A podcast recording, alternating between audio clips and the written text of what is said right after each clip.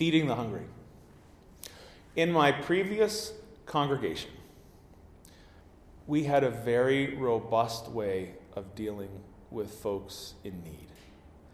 So the church sat directly on the main drag between the um, basketball arena and the football stadium.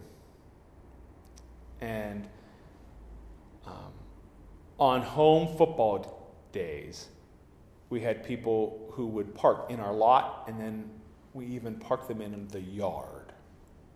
And the congregation would bring in about $20,000 a year. And for the most part, none of that stayed at the church. It was all meant to be given away.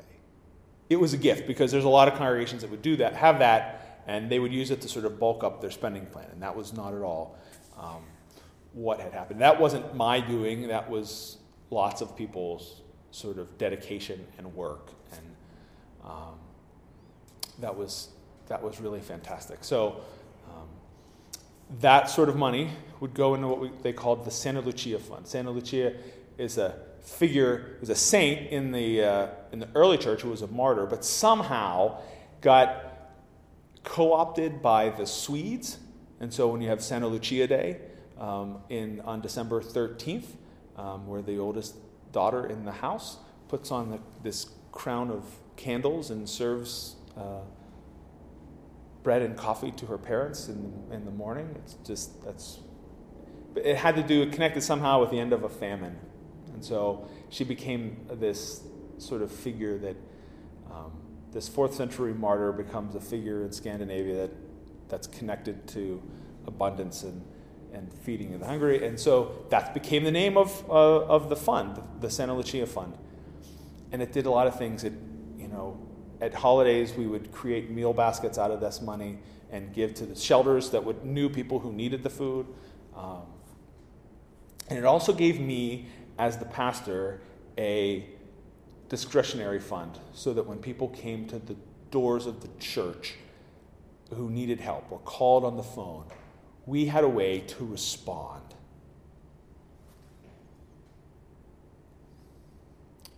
Invariably, there were always questions raised who deserves it? Are they just playing the system? Are they trying to pull the wool over our eyes?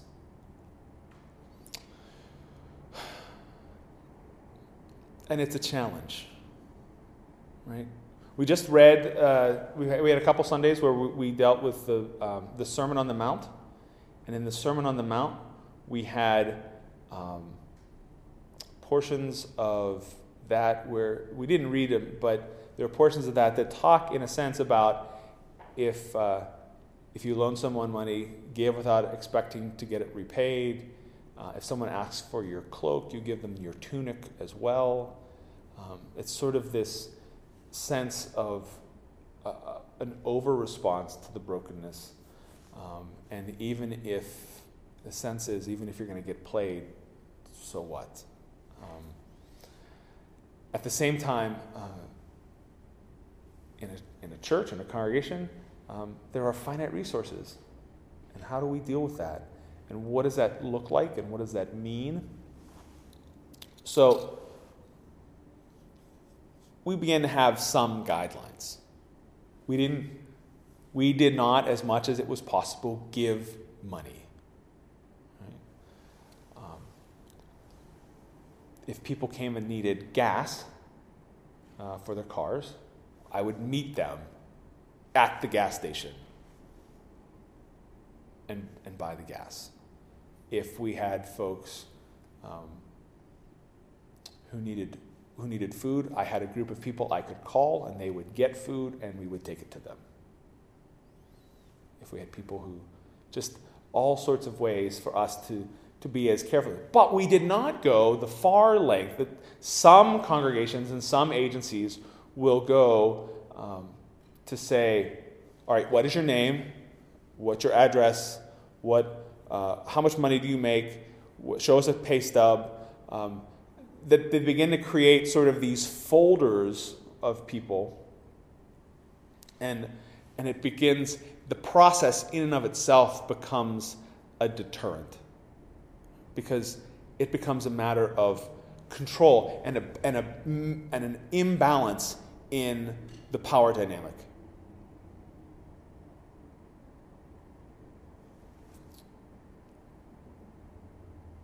Jesus feeds the multitudes,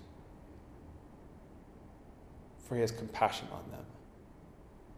He has compassion on them, and this is in distinct contrast to something that happened right before this passage, right? When it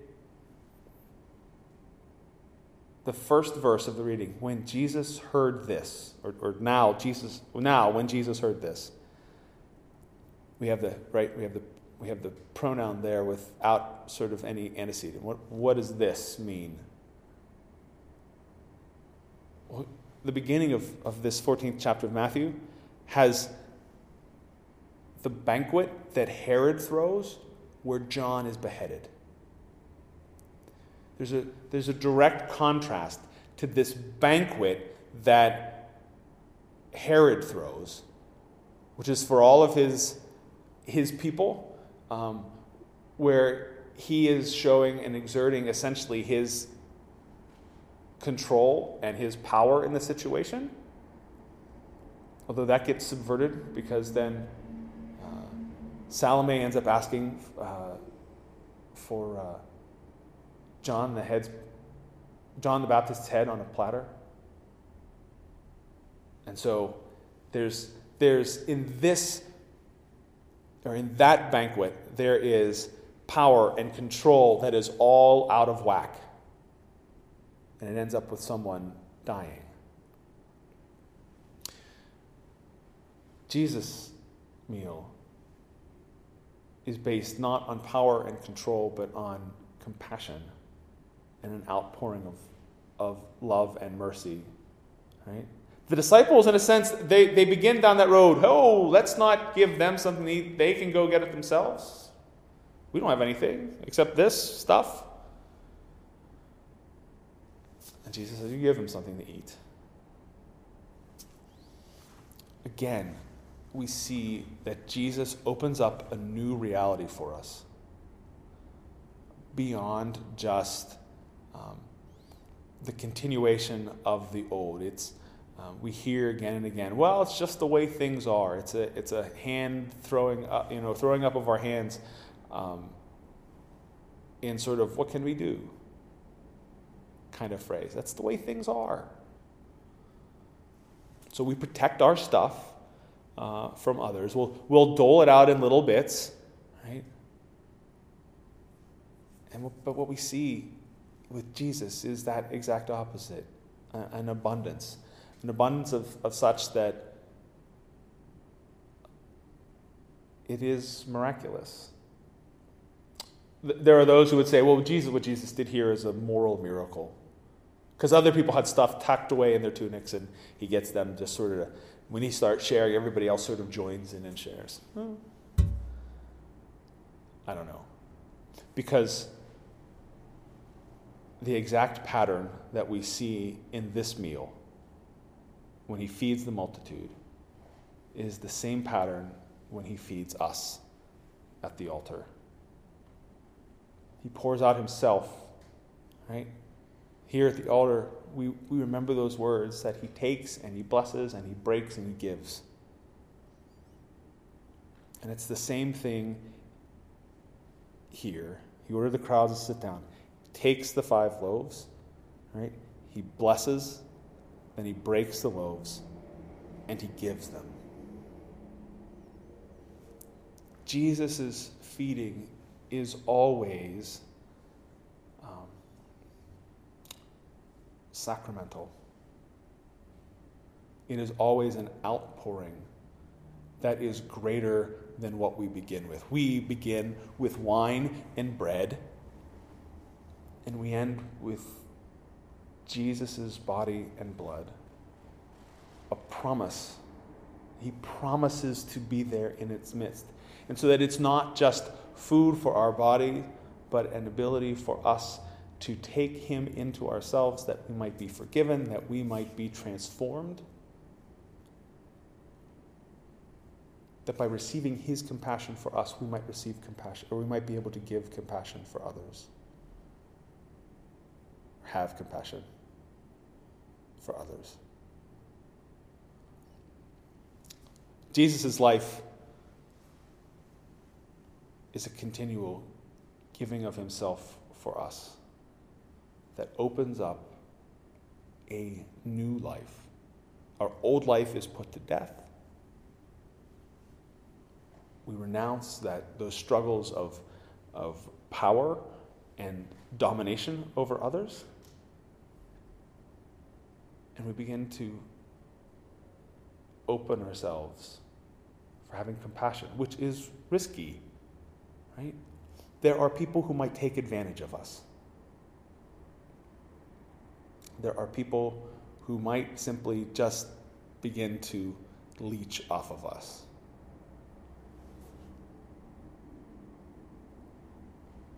It doesn't mean we stop doing those things.